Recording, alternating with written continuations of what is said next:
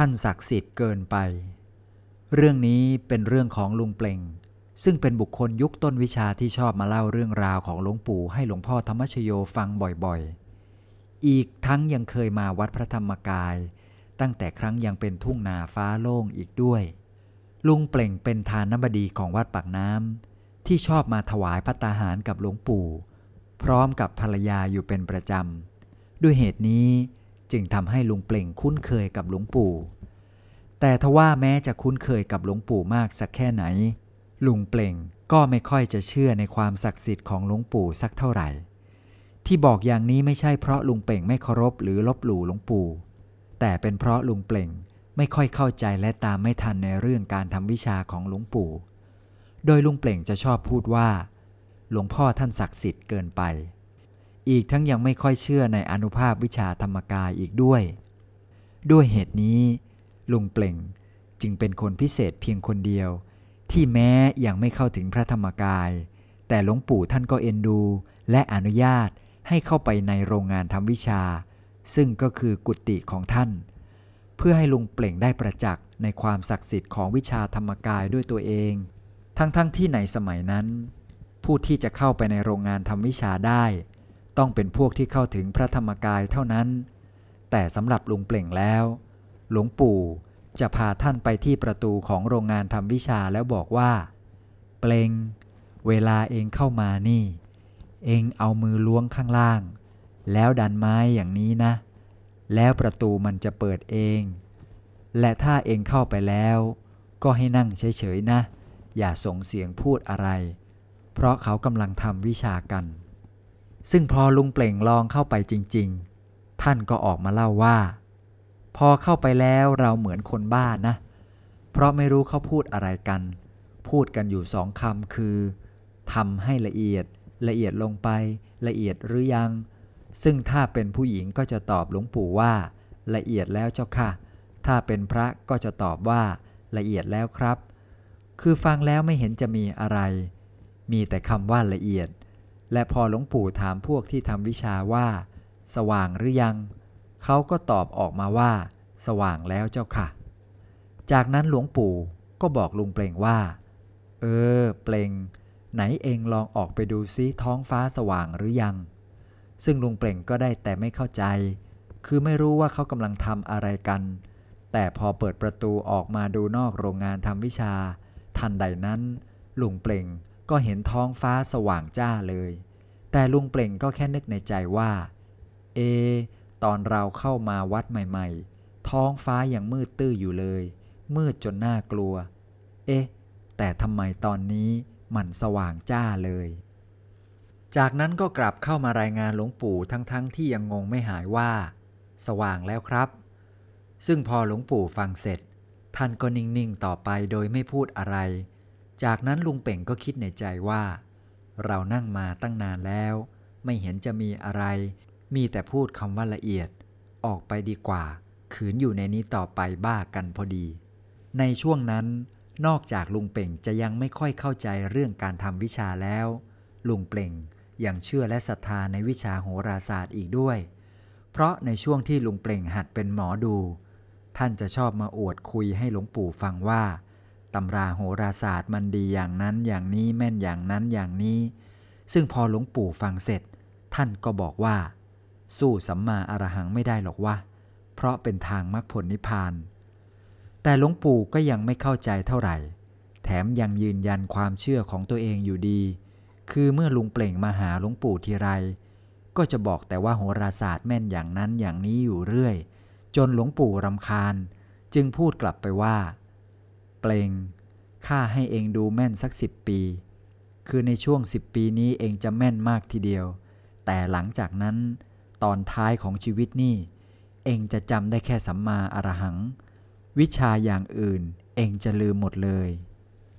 ซึ่งตอนนั้นไม่ว่าหลวงปู่จะพูดยังไงลุงเปล่งก็ไม่เชื่อ หนำซ้ำยังไม่คิดว่าจะเป็นไปได้เลย เพราะช่วงนั้นลุงเปล่งเป็นหมอดูที่แม่นมาก คือแม่นในระดับเทพเรียกทวด เพราะไม่ว่าลุงเปล่งจะจับตำราไหนมาอ่าน ก็เข้าใจทะลุปลุกโปร่งหมด แถมยังแตกฉานถึงขนาดเขียนตำราหมอดูเองได้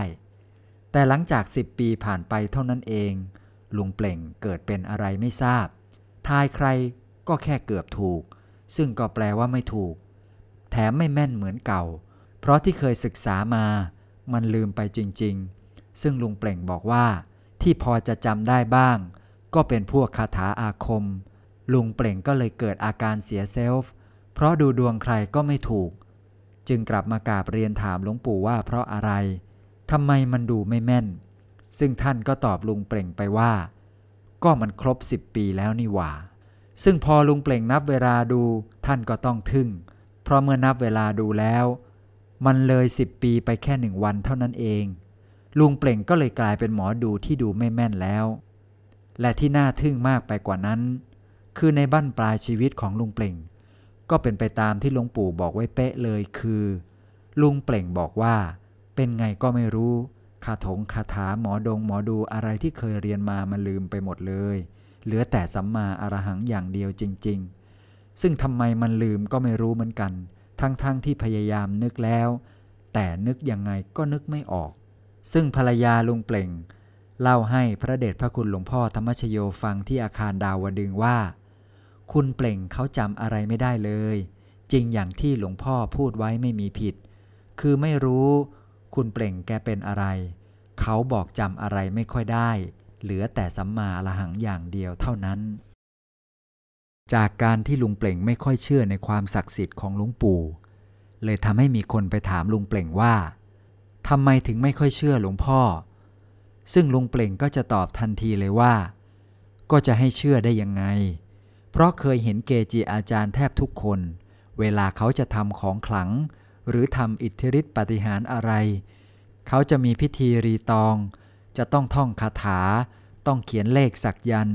หรือไม่ก็เป่าเสกอะไรสักอย่างเพื่อให้มันศักดิ์สิทธิ์ แต่นี่ไม่เห็นหลวงพ่อท่านทำอะไรเลยสักอย่าง คือพอเราพูดหรือขออะไรเสร็จ แป๊บเดียวยังไม่ทันอะไรเลย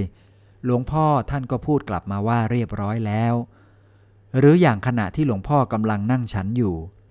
พอมีญาติโยมเข้ามาขอบารมีให้ท่านช่วยอะไรสักอย่าง ท่านก็ทำแค่ส่งเสียงอืออือแถมอือไปฉันไปอีกต่างหาก อย่างมีอยู่ครั้งหนึ่งลุงเปล่งก็ขนเอาผ้าเช็ดหน้าที่พิมพ์รูปหลวงปู่ ที่ทำไว้แจกญาติโยมที่มาร่วมงานมุทิตาหลวงปู่ในครั้งที่ท่านได้รับเลื่อนสมณศักดิ์ เป็นจำนวนร้อยๆผืน มาให้หลวงปู่ช่วยทำให้ศักดิ์สิทธิ์ ซึ่งลุงเปล่งก็เอาไปวางไว้ข้างๆสำหรับอาหารของหลวงปู่ เพราะหลวงปู่ว่าให้วางไว้นั่น แล้วท่านก็นั่งฉันไปเรื่อยๆ และพอฉันเสร็จ ท่านก็บอกลุงเปล่งว่า เสร็จเรียบร้อยแล้ว เองยกออกไปได้เลย พอลุงเปล่งเห็นดังนั้น แทนที่จะอเลิศดีอกดีใจ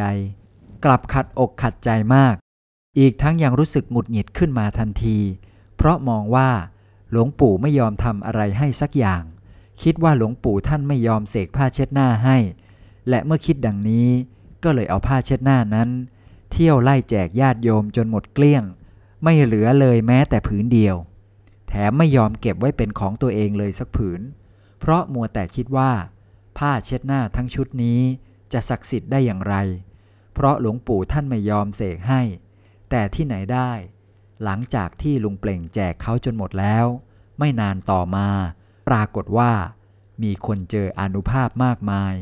อีกทั้งยังมาเล่าเรื่องความศักดิ์สิทธิ์ของผ้านั้นให้ลุงเปล่งฟัง ว่าเจออนุภาพอย่างนั้นอย่างนี้ เช่น บางคนไปทดลองเอาปืนยิงผ้า ซึ่งปรากฏว่าปืนพังไปเลย คือยิงไม่ออก ด้วยเหตุนี้เลยทำให้ลุงเปล่งนึกเสียดายขึ้นมาทันที จนพูดออกมาว่า ตายแล้วตายแล้วไม่มีแล้ว แจกเข้าไปหมดแล้ว และพอลุงเปล่งมารู้ทีหลังว่า ผ้าเช็ดหน้านั้นศักดิ์สิทธิ์ ลุงเปล่งก็เกิดคาใจขึ้นมาว่า อยู่ๆผ้าเช็ดหน้าเกิดศักดิ์สิทธิ์ขึ้นมาได้อย่างไรในเมื่อหลวงปู่ไม่ได้เสกไม่ได้เป่าอะไรเลย ด้วยความคาใจอย่างแรงนี้เอง ลุงเปล่งก็เลยเข้าไปถามท่านว่า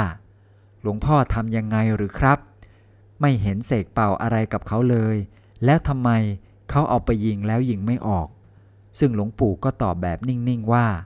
ก็นึกๆเอา ลุงเปล่งก็ถามต่ออีกว่า นึกยังไง หลวงปู่ก็ตอบเพิ่มว่า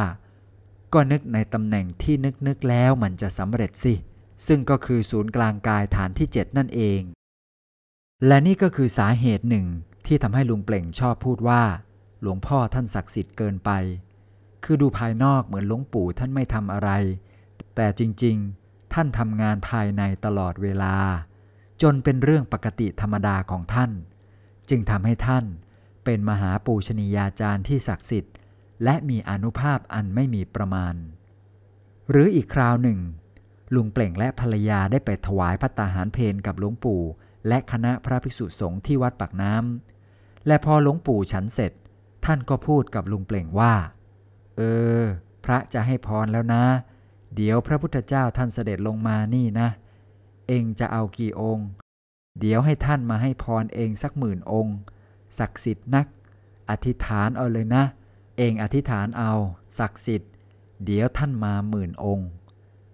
แถมท่านยังย้ำอีกว่ามาแน่นอน พอลุงเปล่งฟังหลวงปู่พูดอย่างนี้ ก็เกิดอาการเป็นงงไม่เข้าใจ และคิดในใจว่า เราคงบ้าแน่ ท่านพูดอะไรของท่านก็ไม่รู้ พระพุทธเจ้าจะเสด็จลงมาให้พรได้ยังไง ซึ่งการที่ลุงเปล่งคิดอย่างนี้ เนื่องจากลุงเปล่งไม่เข้าใจเรื่องการทำวิชา ก็เลยไม่เข้าใจความหมายที่หลวงปู่พูด แต่ถ้าพวกที่ทำวิชาเป็นได้มาฟัง ก็จะเข้าใจทันทีว่า การอาราธนาพระพุทธเจ้ามาแค่หมื่นองค์ เป็นเรื่องที่ง่ายนิดเดียว หรือเป็นเรื่องเล็กน้อยเท่านั้น ซึ่งนอกจากลุงเปล่ง จะไม่เข้าใจคำพูดที่หลวงปู่พูดแล้ว ลุงเปล่งก็ยังมีแนวร่วมคือ ภรรยาของลุงเปล่งที่มาด้วยกัน และไม่เข้าใจสิ่งที่ท่านพูดเหมือนกัน ซึ่งภรรยาลุงเปล่งบอกว่า ไม่รู้ว่าหลวงพ่อท่านพูดอะไรของท่าน เราก็เลยอธิษฐานส่งเดชไป เพราะตอนนั้นไม่คิดว่า ท่านจะศักดิ์สิทธิ์จริง เพราะหลวงพ่อท่านก็แค่พูดนิ่งๆเฉยๆอีกทั้งยังไม่เห็นมีพิธีรีตองอะไร เราก็เลยนึกว่าไม่มีอะไร และจากการที่ลุงเปล่งไม่ค่อยเข้าใจ และไม่ค่อยเชื่อในความศักดิ์สิทธิ์ของหลวงปู่นี่เอง ลุงเปล่งก็เลยไม่เคยคิดที่จะอธิษฐานขออะไรที่มันใหญ่โตมาก คือแทนที่ลุงเปล่งจะอธิษฐานขอให้เป็นมหาเศรษฐีระดับโลก มีเงิน มีกินมีใช้เหลือเฟือ จะได้ไม่ต้องมาทำมาหากินอีกแล้ว แต่กับคิดและอธิษฐานขอแค่ว่า ให้ได้ทำงานอยู่บริษัทบอร์เนียวไปจนกว่าบริษัทจะเจ๊ง ซึ่งนั่นก็หมายถึง ลุงเปล่งอยากจะทำงานไปให้นานที่สุดเท่าที่จะทำได้ เนื่องจากบริษัทบอร์เนียวเป็นบริษัทที่มีความมั่นคงสูงมาก แต่แม้บริษัทบอร์เนียวจะมั่นคงขนาดไหน แต่สิ่งที่ไม่มั่นคงก็คือ สถานภาพของลุงเปล่ง เพราะลุงเปล่งทะเลาะกับหัวหน้าที่เป็นฝรั่งทุกวัน ท่านก็เลยกลัวว่าจะโดนไล่ออก เพราะคนที่ทะเลาะกับฝรั่ง โดนไล่ออกไปกันหลายคนแล้ว คือถูกยื่นซองขาว จนซองขาวข้ามหัวไปข้ามหัวมา ซึ่งลุงเปล่งก็กลัวมากว่าตัวเองจะต้องเป็นรายต่อไป ส่วนคุณป้าที่เป็นภรรยาของลุงเปล่งก็พอกัน สมกับเป็นภรรยาของลุงเปล่งจริง ๆ คือแทนที่จะอธิษฐานขออะไรใหญ่ ๆ โตๆก็อธิษฐานขอแค่ให้มีตึกสักหลัง แถมยังบอกว่า เอาไม่ต้องใหญ่ ขอหลังเล็กๆ ที่พอมีบริเวณสนามหญ้านิดหน่อย มีรั้วแค่นี้ก็พอแล้ว และพอลุงเปล่งและภรรยาอธิษฐานเสร็จ หลวงปู่ท่านก็พูดย้ำเพิ่มความมั่นใจให้อีกว่า ที่อธิษฐานนี่นะสำเร็จทุกอย่าง เอาให้ตั้งใจรับพร ซึ่งพอท่านขึ้นยะถา ให้พรจนจบ ขณะที่ท่านลุกเดินเข้าโรงงานทำวิชา ท่านก็ยังหันหน้าไปย้ำลุงเปล่งอีกว่า เปล่งเอ้ย ที่เอง สิ่งที่เองอธิษฐานน่ะสำเร็จ แต่ลุงเปล่งก็ไม่ถึงกับเชื่อหลวงปู่ เพราะหลังจากนั้นลุงเปล่งก็ยังมากราบเรียนหลวงปู่อยู่เรื่อยๆ ว่าหลวงพ่อครับ เขาจะไล่ผมออกแล้วครับ เพราะผมทะเลาะกับฝรั่งหนักขึ้นทุกวันทำยังไงดีครับ แต่พอหลวงปู่ฟังดังนั้น ท่านก็บอกว่า เออ เดี๋ยวข้าจะฝากเขาให้ ซึ่งทันทีที่ลุงเปล่งได้ฟังประโยคนี้ ลุงเปล่งก็ยิ่งงงใหญ่เลย และเพื่อให้หายงง จึงรีบถามหลวงปู่กลับว่า เขาไหนครับ แต่ท่านก็นิ่งๆไม่ยอมตอบอะไร เพราะต่อไปลุงเปล่งก็ไม่รู้เรื่อง แต่เรื่องมันก็ไม่จบง่ายอย่างนั้นหรอก เพราะวันต่อๆมา ลุงเปล่งก็ร้อนรนมากราบเรียนหลวงปู่ใหม่อีกว่า หลวงพ่อครับ ซองขาวมันใกล้เข้ามาแล้วนะหลวงพ่อ ผมทะเลาะกับฝรั่งหนักเลย ซึ่งพอหลวงปู่ได้ยินท่านก็บอกอีกว่า เออ ไม่เป็นไรหรอก ข้าฝากเขาไว้แล้ว ซึ่งการที่หลวงปู่ตอบอย่างนี้ทำให้ลุงเปล่งงงหนักเข้าไปอีกว่า เขาไหน ใครคือเขา แต่พอลุงเปล่งพยายามถามหลวงปู่ทีไร ท่านก็ไม่ยอมตอบสักที ก็เลยทำให้ลุงเปล่งนึกถามตัวเองในใจว่า เขานี่คือพวกอธิบดงอธิบดี หรือประหลัดกระทรงกระทรวงอะไรหรือเปล่า ต่อมาจนกระทั่งหลวงปู่มรณภาพไปแล้วลุงเปล่งก็ยังไม่รู้เลยว่า เขาที่หลวงปู่ว่าคือใคร แต่ตอนหลังลุงเปล่งมารู้คำเฉลยว่า เขาคือใคร ก็ตอนที่ได้มากราบพระเดชพระคุณหลวงพ่อธรรมชโย และคุณยายอาจารย์มหารัตนอุบาสิกาจันทร์ขนนกยูงและหลังจากรู้แล้ว ลุงเปล่งก็ได้เรียนถามคุณยายอาจารย์ใหญ่เลยว่า แล้วทำไมตอนนั้น หลวงปู่ท่านไม่บอกล่ะ คุณยายท่านก็ตอบกลับว่า ถ้าไปบอกตอนนั้น คุณก็ไม่เชื่อ ขอย้อนกลับมาเรื่องที่ลุงเปล่งทะเลาะกับฝรั่งต่อ เพราะเรื่องนี้มันแปลกมาก อีกทั้งยังน่าอัศจรรย์ใจสุดๆ คือ หลังจากที่หลวงปู่ฝากเขาไว้แล้ว ไม่ว่าลุงเปล่งจะทะเลาะกับนายฝรั่งมากขนาดไหน ก็ไม่โดนไล่ออกสักที ทั้งๆทที่พวกที่ทะเลาะกับฝรั่งน้อยกว่าลุงเปล่งตั้งเยอะ กลับถูกยื่นซองข่าวให้ออกกันไปหมดแล้ว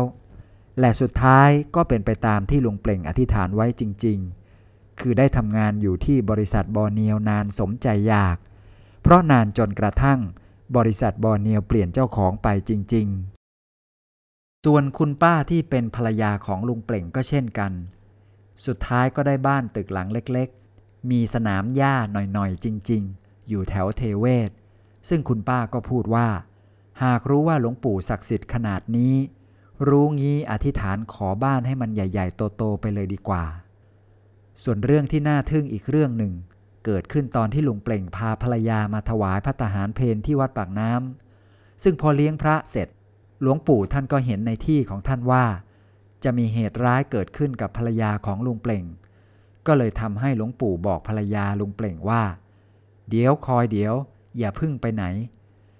จากนั้นหลวงปู่ท่านก็หายเข้าไปในโรงงานทำวิชาประมาณครึ่งชั่วโมง พอออกมาท่านก็บอกว่า ต่ออายุให้แล้ว ซึ่งพอภรรยาลุงเปล่งฟังดังนั้น ท่านก็งงและรำพึงว่า เอ๊ะ เราก็แข็งแรงดี ไม่ได้เจ็บได้ป่วยอะไรทำไมหลวงพ่อมาบอกว่า ต่ออายุให้เรียบร้อยแล้ว ซึ่งต่อมาหลังจากนั้นเพียงไม่กี่วัน ก็เกิดเรื่องขึ้นจนได้ คือภรรยาลุงเปล่งโดนหมาบ้ากัดทำเอาเกือบตาย แต่ในที่สุดก็รอด จึงทำให้ภรรยาลุงเปล่งถึงกับบอกว่า นี่ถ้าหลวงปู่ไม่ต่ออายุให้สงสัยตายไปแล้ว และนี่คือความศักดิ์สิทธิ์ของหลวงปู่ ที่ลุงเปล่งกับภรรยาได้ประจักษ์กับตัวเอง ซึ่งเป็นเรื่องมหัศจรรย์เหนือความคาดหมายทำให้ท่านทั้งสอง เกิดอาการคาดไม่ถึงแทบทุกเรื่อง จนท่านทั้งสองชอบพูดเน้นๆย้ำๆอยู่บ่อยๆว่า หลวงพ่อท่านศักดิ์สิทธิ์เกินไป